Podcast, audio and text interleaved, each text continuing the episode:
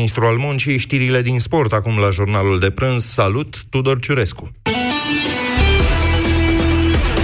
Bun găsit, este oficial, Ole Gunnar Solskjaer a preluat-o interimar pe Manchester United. Fostul atacant al lui United, acum în vârstă de 45 de ani, a fost numit la o zi după demiterea lui Jose Mourinho. El era în vacanță după ce a terminat pe locul al doilea în campionatul Norvegiei cu Molde. Presa engleză notează că lui Mourinho i s-a reproșat nu doar lipsa rezultatelor, ci și stilul de joc unul prea defensiv, precum și faptul că nu a promovat mai mulți jucători tineri. Solskjaer îndeplinește aceste criterii, are un stil ofensiv și lucrează cu fotbaliști tineri. Ca jucător, Ole Gunnar Solskjaer a evoluat timp de 11 sezoane la Manchester United, fiind poreclit babyface killer pentru calitățile lui de marcator. El a rămas în istoria clubului datorită golului victoriei înscris în finala Ligii Campionilor cu Bayern München din 1999. Echipa arabă Al Ain s-a calificat neașteptat în finala Cupei Mondiale a cluburilor de fotbal, după ce a trecut în penultimul act de proaspăta câștigătoare a Copei Libertadores River Plate. Formația din Emiratul Abu Dhabi a deschis scorul încă din minutul 3 al meciului pe care l-a găzduit, a marcat suedezul Marcus Berg. Întrerupem acum informațiile din sport și mergem la Palatul Cotroceni, unde președintele Claus Iohannis face declarații după ședința CSAT. Să care s-a desfășurat în două zile, 11 și în 19 decembrie. Am analizat și am aprobat o serie de măsuri importante care privesc apărarea țării și securitatea națională. Prima chestiune pe care aș menționa-o puțin mai uh, în detaliu este aprobarea planului de înzestrare a armatei României pentru perioada 2019-2028. Acest proiect a fost aprobat și obiectivul fundamental al acestui proces de înzestrare constă în dotarea structurii de forță cu tehnică și echipamente militare performante, compatibile cu echipamentele NATO. Programele de înzestrare care asigură interesele de securitate ale statului român se referă în principal la următoarele. Transportoare blindate pentru trupe, autoturisme de teren blindate și neblindate de tip ușor, avionul multirol al forțelor aeriene, sistemul de rachete Solair cu bătaie mare, vânătorul de mine, corveta multifuncțională, elicopterele de transport personal și cele echipate cu sisteme de salvare, evacuare medicală. Totodată, în CSAT am aprobat forțele și mijloacele care se trimit anul viitor, în 2019, în misiuni și operații în afara teritoriului statului român.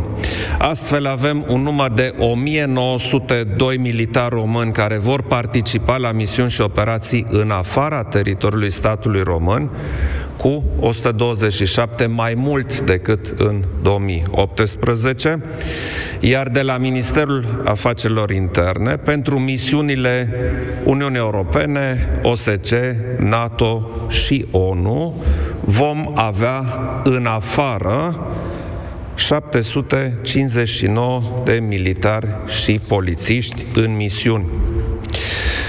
Vom participa în continuare cu forțe și mijloace la operația NATO din Afganistan, operația Resolute Support Mission și vom menține contribuția națională la asigurarea prezenței înaintate consolidate a NATO în cadrul grupului de luptă dislocat în Polonia, concomitent cu menținerea participării la operațiile aliaților din teatrul de operații din Balcanii de Vest ca un element de notate pe care vreau să-l menționez. În anul 2019, România va participa cu un detașament de elicoptere militare la misiunea multidimensională integrată ONU de stabilizare din Republica Mali, desfășurând operații de evacuare medicală transport de trupe și echipamente și de asigurarea suportului logistic necesar personalului ONU dislocat în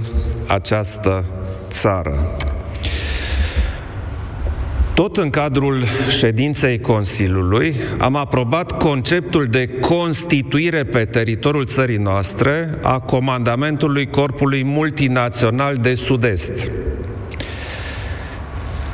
În final, am luat în discuție propunerile de buget prezentate de Ministrul Finanțelor, propunerile de buget pentru instituțiile din domeniul securității naționale, proiect care a fost avizat favorabil de CSAT. Mai multe detalii despre toate aceste chestiuni veți putea să găsiți în comunicatul scris pe care îl vom da publicității în puțin timp. Înainte să trecem la sesiunea de întrebări, dați-mi voie să mă refer la o chestiune foarte serioasă și foarte îngrijorătoare. Cu toții am aflat, probabil majoritatea cu surprindere, că guvernul pregătește ordonanță de urgență pentru a introduce noi taxe și impozite. Acest lucru mă duce cu gândul la o afirmație pe care a făcut-o doamna prim-ministru în discursul după aprobarea guvernului din Parlament. Deci discursul inaugural. Nu cred că e cazul să citesc, dar spunea doamna prim-ministru acolo, țineți minte, nu vom introduce noi impozite și taxe. E, iată că a trecut niciun an și introduce noi impozite și taxe. Această ordonanță de urgență nu a fost discutată cu partenerii din mediul economic, nici măcar, nici măcar din mediul instituțional al statului. Acest proiect nu are o analiză la fundamentare. Acest proiect vine cu idei nemai auzite până acum. Acest proiect aruncă în haos economia. Se prevede acolo supraimpozitarea companiilor din domeniul energetic. Singurul rezultat pe care putem să-l ghicim acum este că vom plăti cu toții mai mult pentru curent și pentru gaz. Alt rezultat nu văd acum, fiindcă noi vorbim, sigur, mai degrabă din punctul de vedere al oamenilor care stau și se miră ce se întâmplă în acest guvern pesedist. În același timp, am primit asigurări de la responsabili din domeniul telecomunicațiilor că această chestiune îi va afecta și pe ei și cu siguranță vom plăti mai mult pentru telefonie, pentru internet și așa mai departe. Asta este doar începutul, fiindcă toate companiile folosesc și energie și carburant, evident, și telecomunicații, deci, pe scurt, ne așteptăm ca toate să se scumpească. Asta va fi efectul acestei ordonanțe. Se introduc nenumărate modificări, schimbări și adaptări, nota bene, în ultimul moment, fără consultări, fără o dezbatere transparentă și fără o analiză de fundamentare. Se introduce un nou concept taxa din lăcomie, din lăcomia pesediștilor de a lua bani mai mulți pe care îi vor gestiona așa cum consideră dumnealor. Aceste lucruri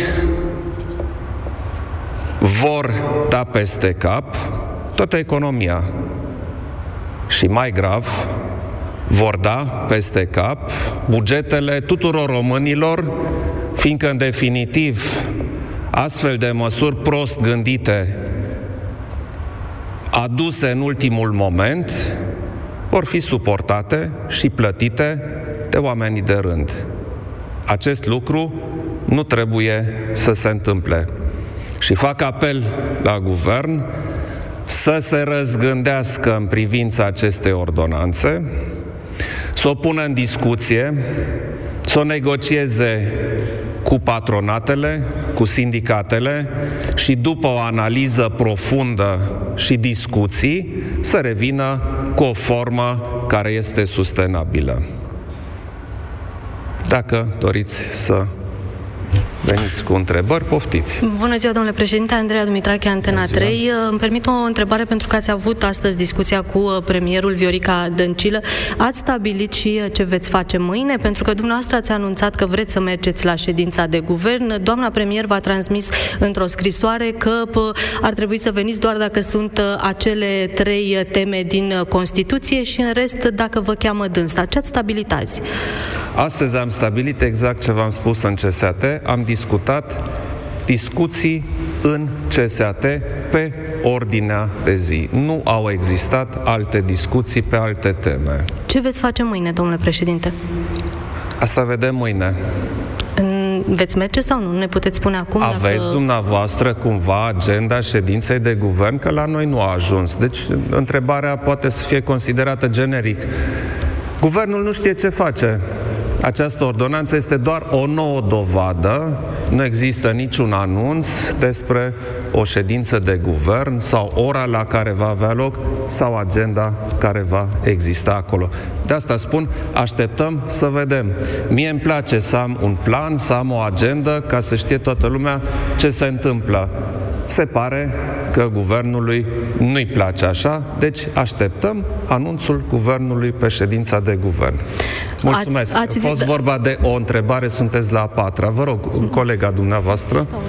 Bună ziua, domnule președinte. Ramona Avramescu, televiziunea română. Uh, în legătură cu criticile pe care le-ați adus uh, acestei ordonanțe, uh, ați discutat cumva cu ministrul de finanțe sau aveți alte informații în legătură cu motivele pentru care a apărut această ordonanță? Vă întreb în contextul în care, la un moment dat, dumneavoastră ați avertizat că nu mai există venituri la buget și chiar vă întrebați dacă mai sunt bani de pensii pensii și salarii?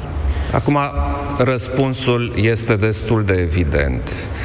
Uh, dacă PSD a anunțat acum câteva luni de zile că nu va introduce noi impozite și taxe și acum la sfârșitul anului vine cu o ordonanță de urgență, ordonanță de urgență intitulată fel de fel, uh, fiindcă se amestecă fel de fel de lucruri acolo, pentru a lua bani din economia privată, este clar că există o problemă cu bugetul. Cum altfel putem să ne explicăm că suntem la sfârșitul anului și nu avem un proiect de buget? Legea prevede un termen clar. Până în 15 noiembrie a fiecărui an, Guvernul este obligat să se prezinte în fața Parlamentului cu proiectul de buget pentru anul viitor. Guvernul a ales să ignore această prevedere legală obligatorie. Concluzia este, n-au bani, nu știu cum să facă rost de bani și inventează pe picior tot felul de impozite și taxe total eronată această abordare pesedistă. Au existat la un moment dat critici la adresa dumneavoastră că din cauza că nu dă, uh, se dau avizele pentru Iată instituțiile... că avizele s-au dat cu celeritate. Deci în acest moment considerați că bugetul poate intra în termenul legal, în, poate ajunge bugetul în Parlament? putea să intre și pe 1 noiembrie. Nu am uh, avut niciun demers, nicio intenție de a opri uh, acest proiect foarte important. Uh, iar uh, avizul de la CSAT a fost dat imediat ce a fost solicitat. Mulțumesc. Bună ziua, Alina Manolache, Digi24. Domnule președinte, această ordonanță privind taxele este anunțată pentru a fi pe ordinea de zi a Guvernului uh, mâine, la ședința de guvern, cel târziu săptămâna viitoare. Este și această ordonanță, precum cea privind amnistia și grațierea, un motiv să mergeți la ședința de guvern, dacă va fi pe ordinea de zi? Această ordonanță este un motiv serios de îngrijorare pentru toți românii. Fiindcă aici nu se reglementează niște chestiuni formale birocratice, aici practic se dă ordonanță sau este în pregătire ordonanță care va face viața românilor considerabil mai scumpă. Veți merge la ședința de guvern de mâine dacă este pe ordinea de zi această ordonanță? V-am anunțat de ieri, de alaltă ieri, cum va fi în continuare cu ședințele de guvern și așa va fi. Deci veți merge la toate de acum încolo? Sigur. Aș vrea să vă întreb și în legătură cu moțiunea de cenzură care va fi mâine în Parlament, ce șanse dați acestui demers în condițiile în care opoziția v-a făcut de mai multe ori apel să vă implicați? Eu le doresc mult succes și cred că au șanse bune de reușită. Uh, considerați că ați fi putut să faceți mai mult prin implicarea dumneavoastră?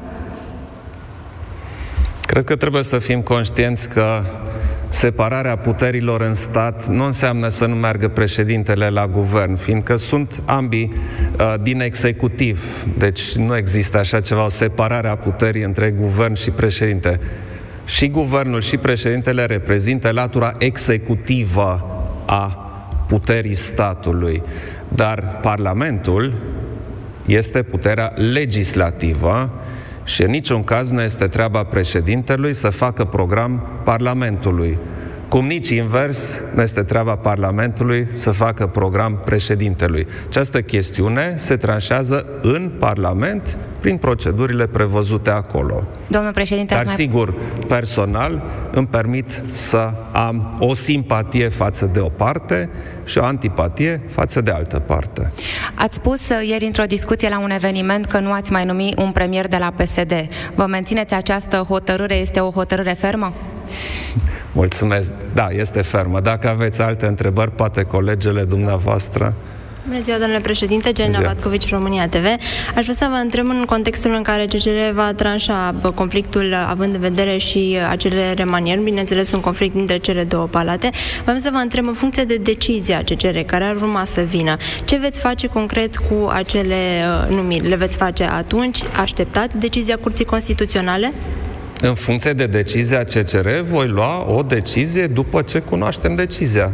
Nu pot să iau decizie înainte de a lua CCR o poziție în această chestiune. Dar cu premierul Viorica Dăncilă ați discutat pe acest subiect? A fost colega dumneavoastră care m-a întrebat înainte. Astăzi am discutat strict punctele de pe ordinea de zi CSAT. Și aș mai vrea să vă întreb dacă îmi permiteți, pentru că legea pensiilor, un proiect foarte important, a trecut astăzi de Parlament. Ce veți face mai departe cu acest proiect? Îl veți promulga sau nu? Voi aștepta să ajungă la mine acest proiect și atunci o să vă spun cum evaluez eu acest proiect de lege. Mulțumesc! Mulțumesc! Bună ziua, Cătălina Mănoiu, Realitatea TV. Astăzi în Parlament au fost adoptate mai multe proiecte, a fost legea pensiilor, dar uh, a fost adoptat și un proiect care îi scapă pe cei care fac evaziune fiscală de închisoare, uh, va ajunge la promulgare. Care este poziția dumneavoastră cu privire la decizia Parlamentului? Pot să vă dau același răspuns ca și la întrebarea anterioară. În momentul în care proiectul de lege ajunge la mine, împreună cu colegele și colegii din administrația prezidențială vom studia actul normativ propus și vom avea atunci o opinie. Spuneați săptămâna trecută că ați vrut să aveți o discuție cu premierul Viorica Dăncilă la acea ședință CSAT. Voiam să vă întreb de ce nu ați făcut acest demers și uh, astăzi, când ați avut o întâlnire față în față cu premierul. Doamna prim-ministru a preferat să meargă în fața Curții Constituționale și, în concluzie, așteptăm să primim de acolo o indicație, o hotărâre, un sfat, o decizie. Mulțumesc! Mulțumesc, vă doresc o zi bună. Da, mulțumesc, domnule președinte. Sunt Moise Guran din studioul Europa FM și vă mulțumesc că ați participat astăzi la emisiunea România în direct, răspunzând chiar la întrebarea ce părere aveți despre propunerea de modificare a codului fiscal prin ordonanță de urgență. Am ascultat cu toții opinia președintelui. Acum vreau și opiniile dumneavoastră. Imediat începem. Să facem cunoștință cu popeștii și oneștii. Două familii care le au cu internetul. Dar în timp ce netul popeștilor e... La, la, la, la, la, netul ioneștilor e... Nici astăzi nu ne dați. Popeștii dau play la colinde pe YouTube toată seara. Ioneștii... Eh, n-au date, n-au parte. Și în timp ce popeștii fac surprize de Crăciun, ioneștii au surprize la factură! Dacă și tu te simți ca ionești, înseamnă că ai fost păcălit. Așa că vino la Telecom și ia abonamentul cu net 4G nelimitat pe bune, liber de contract la 5 euro pe lună.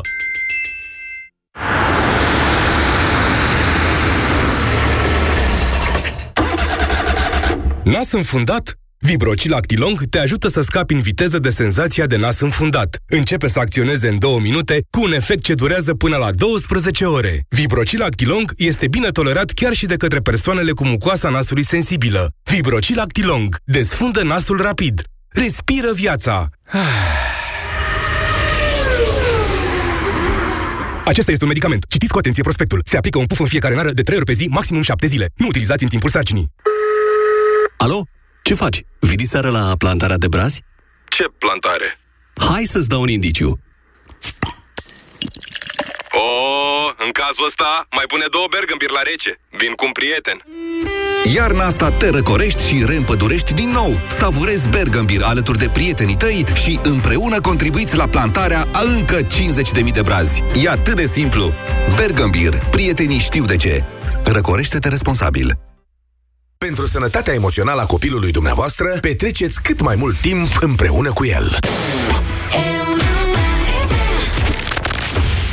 România în direct cu Moise Guran la Europa FM. Da, discutăm așadar, doamnelor și domnilor, astăzi propunerile Ministerului de Finanțe ce ar urma să fie aprobate, așa cum l-ați auzit și pe președintele Iohannis, mâine, în ședința de guvern, fără ca cineva să fie aflat până aseară ceva, orice, despre aceste propuneri. În esență este vorba despre introducerea unor taxe corporatiste pe lăcomia băncilor, chiar așa scrie în ordonanța de urgență, o taxă ce se aplică de fapt cifrei de afaceri, nu e chiar cifra de afaceri, dar hai să zicem așa, plasamentelor pe care băncile le fac, creditelor, titlurilor de stat pe care le cumpără și așa mai departe.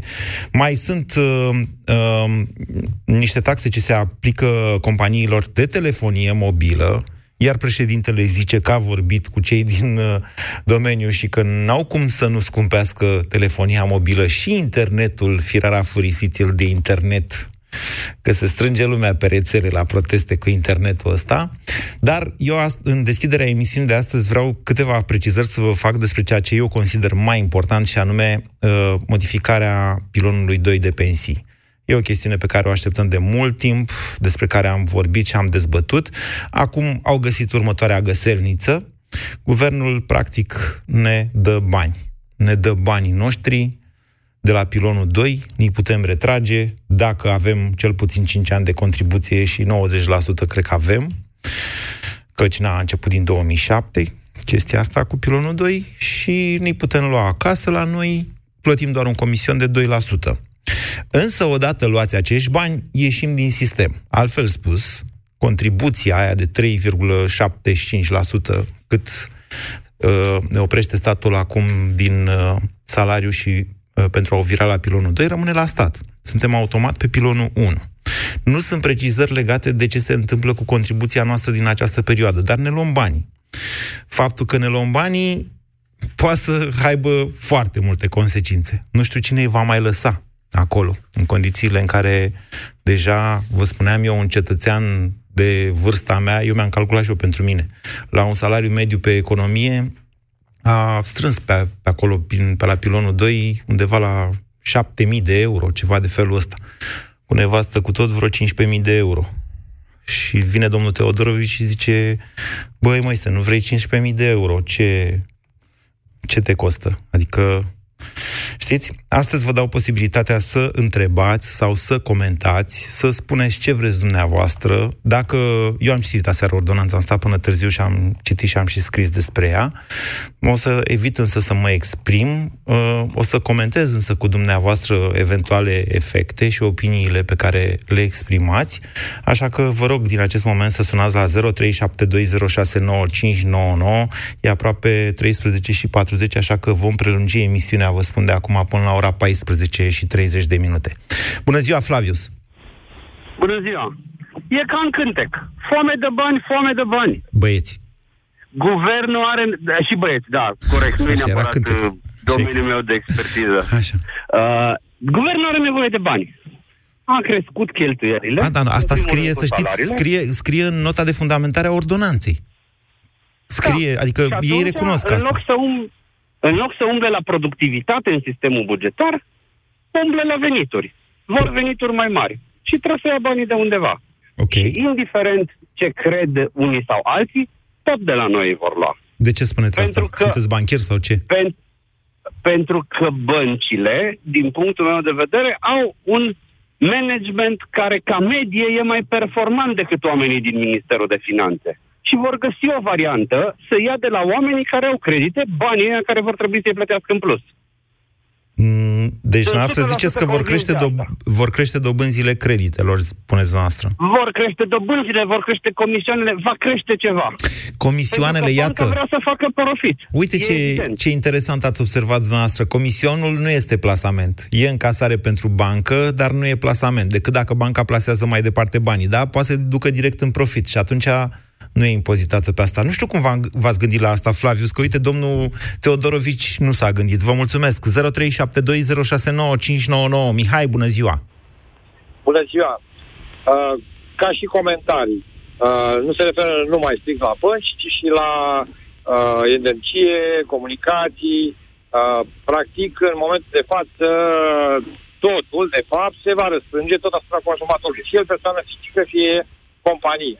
Așa. Deci, în condițiile astea, uh, cum să spun eu, fund, nu fund, mă rog, spun ce spune, că, de fapt, se ia, se impozitează lăcomia băncilor sau altora.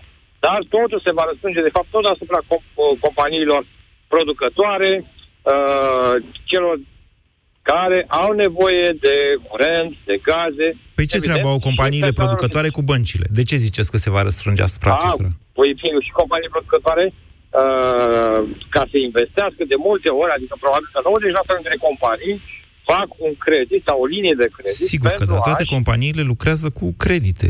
Nu e ca la noi Exact, la persoanele în plus de fizice. Te împrumuți, exact. te împrumuți. Cu toate firmele au linie de credit. Una la mână, a doua la mână. Uh, în afară de comisioanele care vor crește, companiile plătesc și comisioana pe operațiuni. Și se va întâmpla undeva unde se va, de unde se vor lua banii ăștia înapoi. Deci să nu-și închipuie domnul, domnii guvernanți că, de fapt, uh, nu știu, sunt un fel de haiduci acum, fac, iau de la bogați și dau la săraci. Nu, asta este uh, doar în, uh, cum spune, eu, în uh, E ideologia ceea ce ne aruncă lor. nouă pe piață. Este Da, ceea ce ne ideologia aruncă nouă pe socialistă. piață. Da, iau de la Exact. bogați, de la bănci și dau la săraci. Puteți să contraziceți asta? Uh, da, pentru că, de fapt, uh, săraci, așa zis, săraci, adică noi, populația, vom plăti la loc tot ceea ce se ia. Mulțumesc pentru opiniile noastre, Mihai. 0372069599. Sunați în continuare pentru că stau cu dumneavoastră până la 14.30. E important, eu zic că nu e atât de important ca amnistia și că acum au plasat-o așa ca să vorbim noi despre altceva, dar hai să vorbim, nu? Ovidiu, bună ziua!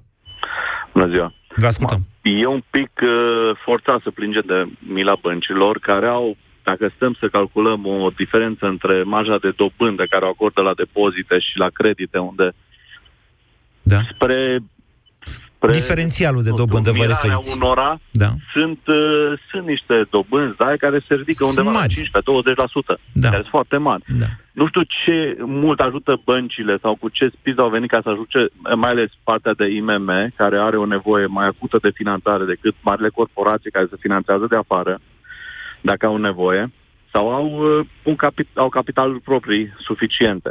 Uh, nu știu, Dar, Ovidiu, vă venea dumneavoastră să plângeți de bănci? Sau de ce? A plâns cineva până acum Păi nu, de nu, nu, mila asta băncilor? am uh, observat, de mila băncilor, că e cum Eu nu știu dacă băncile neapărat, uh, e clar, fără doar și poate, că băncile au, for- au forțat foarte mult uh, majorarea profitului în România, indiferent, deci nu au venit de fel în, într-un sprijin real. Bun, acum hai să, vedem, hai să vedem cum această taxă pusă pe uh, active, da, în funcție de nivelul roborului, cum Da, eu reduce zic- eu ea cum o diferența... văd, uh, Ascultați-mă, ascultați-mă întrebarea. Cum reduce această taxă diferența dintre dobânzile la depozite și de, dobânzile la credit?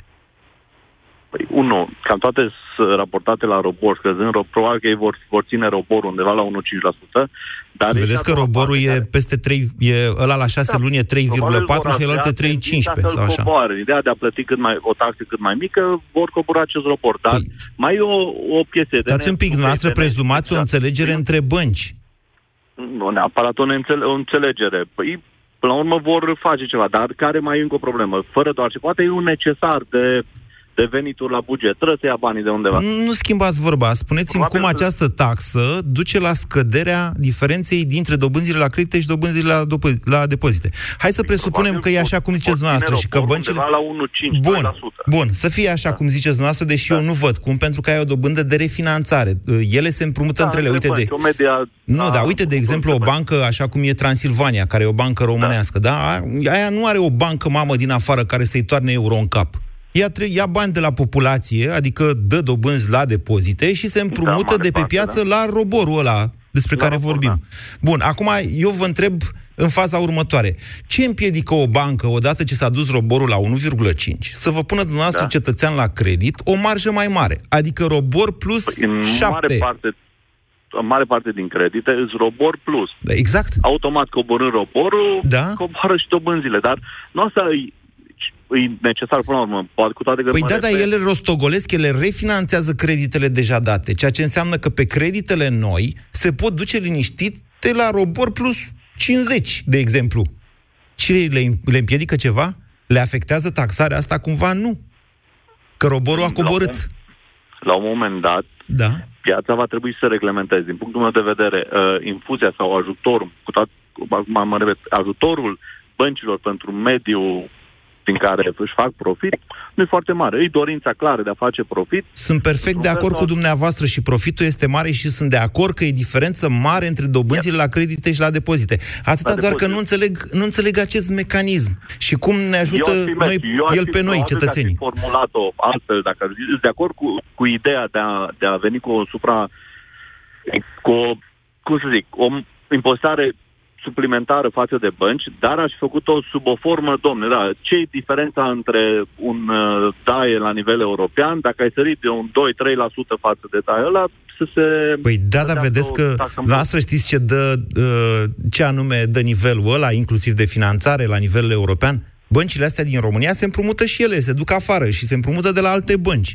Dumneavoastră, cum credeți că se face dobânda aia și ce o... Eu vă mai dau un exemplu. Un, un întreprinzător, un fermier... Nu, care stați în un pic să Austria sau terminăm în ideea Franța, asta. Iertați-mă că nu vă las să la un divagați cum 2-3%. vreți. E mult mai, e mult, e mult mai fiabil în piață. Ovidiu, Mult mai ușor să dezvolte, cum față se, de unul care spune, ce "Da, influențează 20%." nivelul dobânzilor din România, în opinia noastră? Cel mai mult influențează exact climatul economic, domnule, adică ce face statul român. Statul român e cel care crește dobânzile. Și ratingul ăla de țară, știți? E ratingul de țară, dar mai e o problemă, spre exemplu, costurile operaționale a unei bănci în România nu sunt la fel ca afară. Nu sunt aceleași salarii, nu sunt aceleași uh, taxe pe, pe proprietate. E pe corect. clădirile Care le au, E corect și nu e nici aceeași concurență. Nu avem decât vreo 40 de bănci în condițiile în care la o economie de dimensiunea reale României ar trebui să avem 200 de bănci. Deci, deci bănci reale sunt 3-4 care sunt Bun, și atunci întrebarea următoare e de ce nu vin băncile în România? De ce nu avem mai multe? De ce nu avem o concurență mai mare între ele, ca să scadă dobânzile? Ha? Aici, Oare de ce?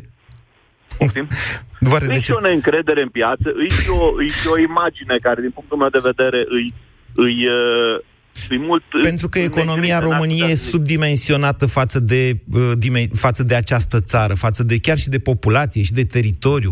Economia României este bă, similară cu cea a Ungariei. Mă rog, am depășit-o un pic. La număr de angajați în economia privată ne apropiem cu pași repezi de numărul ungurilor, care sunt 3 milioane și jumătate de angajați. Ok, noi avem 5 milioane și ceva de angajați, dar la privat sunt 3 milioane și jumătate. De-aia vă zic. Deci stăm și ne uităm, bă, ce țară tare suntem noi. Dar de ce nu avem mai multe bănci? Eu aș vrea să avem mai multe bănci. De ce nu vin cu bani încoace? Ba, întrebarea următoare. O astfel de taxă după ce ai mai și înjurat și le-ai zis lacomilor, firața ai dracu, m, o astfel de taxă stimulează capitalizarea băncilor sau nu? Da, mă rog, asta cu taxa de lăcomie, mie mi se pare că e o capcană. Pe mine chiar nu mă interesează în momentul de față ce taxe le pun băncilor. De-aia v-am și întrebat dacă nu vreți să vorbim mai mult de pilonul 2, dar e opțiunea noastră. Alex, bună ziua! Bună ziua! Da. Uh, și eu sunt uh, îngrijorat de, în special de taxa uh, pe lăcomie, cum au numit-o. Și astăzi sunteți bancher? Uh, nu, nu sunt bancher, dar uh, chiar m-am uit și la bursă ce se întâmplă astăzi la bursa uh, din România. Astăzi Banca Transilvania, o bancă cu capital uh, majoritar românesc, a avut o pierdere de aproape 20%. Da. Sau are în continuare. Hai să spunem, ca să înțeleagă toată lumea, cu puțin timp în urmă, conducerea Băr- uh, Bursei de Valori București a luat decizia de a mări la 25% limita de tranzacționare pentru Banca Transilvania, care la minus 15, care e limita normală, a rămas fără oferte. Adică nu mai vrea nimeni să cumpere acțiuni. Și atunci s-a întrunit comitetul bursei și a zis, ok, hai să o lăsăm să cadă până la minus 25 eventual. Următorul pas e la minus 40. Dacă se întâmplă asta cu tot indicele, se închide bursa. Poftiți, Alex. Da. Uh, pentru mine uh, seamănă foarte mult cu criza care a fost în anii 2007, do- în 2008. Uh, același lucru, practic, bursa dă primul semnal ce se întâmplă în economie, iar uh, cu siguranță toate scăderile de astăzi vor avea un impact negativ în economia românească. Da, da, încă o dată, aș vrea, să, aș vrea să lămurim ceva, nu știu că... Uh, deci la cota de piață a băncii Transilvania, uh, care e, dacă nu mă înșel, cea mai mare după active în momentul ăsta, mi se pare că a uh, depășit BCR-ul. Miliarde. Uh, cred, miliarde de lei. da, și la cum e roborul poziționat în momentul de față, cred că ei vor da statului vreo 100 de milioane de euro din cele aproape un miliard de euro pe care statul le va lua prin această taxă. Nu de Dar, grija hai să ne băncilor uităm la- oftez eu acum. Mă scuzați că vă întreb, dar putem să ne uităm în, în Ungaria. Și în Ungaria a fost uh, pusă, practic, uh, taxa pe lăcomie e o copie după taxa din Ungaria. La și acolo dublu. statul a crezut Vedeți că e la încasează mult dublu. mai mulți bani. Vedeți că a noastră e la dublu. E la dublă. A Așa. noastră, exact. Asta e problema. La noi, la noi este la dublu. La dublu Uh, față de cum a asta- fost când a introdus-o Orban acum 5 ani. Între timp a redus-o foarte mult. După ce au plecat bănci din piață, și-a mai băgat mințile în cap și a redus foarte mult această taxă, domnul Victor Orban. Da, noi am, noi am pus acum taxa și ne uităm, uh, ne putem uita la Ungaria ce se întâmplă și vedem că statul de fapt a încasat mai puțin bani decât încasat din impozitul pe profit a băncii respective, a băncilor respective din sistem. Uh, De asta mă îngrijorează ce se întâmplă și... Pentru că au mai uh, făcut și prostia asta să desfințeze pilonul 2 de pensii. Și pentru Da. că, și asta s-a și întâmplat, dar mă rog, se vorbește mai puțin despre asta, a fost uh, pe piața bondurilor, acolo unde se tranzacționează titlurile de stat, da? În ce se duc banii de la pilonul 2? În titluri de stat. În ce uh, plasează băncile bani? Pe credite sunt vreo 60%, să știți, restul sunt mai ales titluri de stat. În momentul în care vine ăsta și zice, ia, uh, vrem uh, bani cash, dați cash la populație, vă dați seama că toată lumea anticipează o cădere a titlurilor de stat și asta s-a întâmplat chiar azi. Dar aia e între bănci și statul român. Ne interesează mai puțin. Ce încerc să vă spun este că vor avea o problemă de finanțare, probabil. Dar e problema lor. E problema bugetului de stat, nu e a mea. Și a dumneavoastră. Da. Deci, uh, în- eu zic că părerea mea e că ne îndreptăm într-o zonă în care uh, nu știu dacă se va mai putea susține economia românească la ce va urma. Dar de ce să nu se poată susține? Ce, nu mai mergeți la serviciu? Eu nu mai vin la serviciu? Nu mai muncim cu toții? Economia se Da, la o susține cât scădere muncim, nu? Generală, La o scădere generală a economiei s-ar putea ca anumite zone din uh, economie și de anumite locuri de muncă să, să piardă. în urma- Asta e, așa e capitalismul, nu? Așa este, dar Sau așa e socialismul, știți cum se spune? Avem suficiente motive sau există suficiente motive în, uh, la cetățenii din România să plece în alte, uh, în alte țări. Probabil că partea asta economică va plusa și va aduce și mai mulți uh, români să ia decizie să plece din, uh, din România. Și asta mă îngrijorează. Noi ăștia care vrem să rămânem și să schimbăm ceva aici în țara noastră. Mulțumesc, Alex. Zici că am emisiune numai cu bancheri, toți mor de uh, grija băncilor. 0372069599. Ce părere aveți despre propunerile de modificare ale codului fiscal făcute aseară de Ministerul de Finanțe? Liviu, bună ziua! Bună ziua! Vă ascultăm. În primul rând vreau să vă felicit pentru emisiune. Și... Da, vezi de ce? Vorbesc mai mult decât dumneavoastră și mă enervez eu pe mine. Poftiți. Nu, nu, chiar îmi pare cel mai eh, ok moderator alături de Treceanu și Cristian Tudor Popescu. Vă urmăresc cu drag. Cât privește taxa pe lăcomie despre care se tot discuta, asta se va reflecta în eh, buzunarele românilor. Roborul va fi ținut artificial, din punctul meu de vedere, sub 1,5%. Dar nu-l ține nimeni artificial. Nu-l ține nimeni artificial. Ei au zis în felul următor. Cu cât roborul este mai mare de 1,5, de unde au scos 1,5 ăștia? De la ei, adică l-a calculat uh, Teodorovici și a zis atât ar trebui să fie în România. Ia să vedem, 1,5. Cu cât trece de 1,5, cu atât este mai mare uh, taxa pe care statul o pune pe activele băncilor. pe credite și pe tot ce fac ele cu bani. Am înțeles. Um, da, nu știu, bă, această jonglare a roborului, ca să mă exprim așa, a fost gândită, cred că din 2012, de când s-au spus creditele prima casă în euro. De atunci se... Ce jonglare a roborului? Uh, nu știu, să se lucreze strict pe robor, iar guvernul să facă, să facă legile în funcție de robor. De când s-a scos creditarea în funcție de Euribor. Nu, nu s-a scos. Da, dumneavoastră știți ceva. Hai să vă explic că am La trăit... prima casă. Da, la prima casă, prima casă au făcut-o pe lei și cu o dobândă foarte bună, dar da, exact. pentru că în 2008 populația României în special era extrem de expusă pe credite în valută, Banca Națională a zis că trebuie să schimbe chestia asta în timp. Și a început să o schimbe. Și a favorizat creditele în lei. Pe ideea că banii se tot ieftineau după criza aia în care au fost foarte scumpi. Și s-au ieftinit, s-au ieftinit, până nu s-au mai ieftinit, mai ales în România. Că în continuare creditul e ieftin, dar se schimbă moodul, cum se spune, da, tendința și afară. Da. Da, dar în România deja s-a schimbat. De când e guvernul în foame de bani, adică de 2 ani, s-a schimbat și cresc dobânzile. Și ce să vezi, noi care ne-am luat după Banca Națională și am renunțat la creditele în valută și am luat credite în lei, acum zicem, băi, dar de ce plătim mai mult? Deci asta a fost atunci, să știți, cu roborul. De ce? Robor exista și înainte. Înainte să fie robor s-a chemat bubor. Bubid și bubor. Astea sunt indici medii ale piețelor uh, interbancare pe care unul ca mine le urmărește de la începutul anilor 90. Acum au ajuns să le cunoască toată populația pentru că au fost legate dobânzile la creditele pentru populație de acești indi- indici. Atât. Dar ele sunt niște medii statistice, atâta tot. Ok, da, nu știu, în fine, după informațiile de aseară, cred că începe să se contureze o informație pe care o am de vreo două, trei luni de zile și voi procede ca atare cu privire la lichiditățile românilor, ah. care nu peste foarte mult timp vor fi blocate exact cum s-au întâmplat blocaje la retragere de numerar în Grecia. Nu știu de unde aveți dumneavoastră informația asta, dar aș vrea să vă întreb dacă sunteți cumva taximetrist. Nu, nu, nu. Ok. Pentru că de regulă taximetriștii au astfel de informații, de aia vă întreb. Nu, nu, nu, nu, nu. Ok. Deci, deci dumneavoastră ziceți că în curând nu ne mai dau banii în băncile. curând, pe o perioadă, nu știu, două, trei jumătate de an, două, trei luni jumătate de an, la bancomat, când o să merge, de exemplu, am limită de extragere 9.000 de lei pe zi, este posibilitatea să am surpriza să nu pot retrage mai mult de, nu știu, câteva sute de lei spre 1000 de lei. Eu nu cred că va fi așa. De data asta vă contrazic eu. De ce? Pentru că nu suntem într-o astfel de situație. Deci, ceea ce mă îngrijorează și ceea ce ne poate duce mai aproape de așa ceva e tâmpenia asta în care suntem invitați să ne luăm banii din pilonul 2. Că nu știu câți oameni vor zice, bă, eu nu mi-au banii aia de acolo. că mulți bani, adică s-au strâns niște bani acolo. Și avem nevoie tot timpul. Noastră nu vreți să vă... Eu, uite, uite, mă gândesc la un golf la mâna a doua sau la un televizor mai mare. Am înțeles. Uh, da, dar banii din pilonul 2 sunt uh, strânși cu scopul lor. Păi, o fi, dar câți oameni credeți dumneavoastră că o să-i mai lase acolo? A?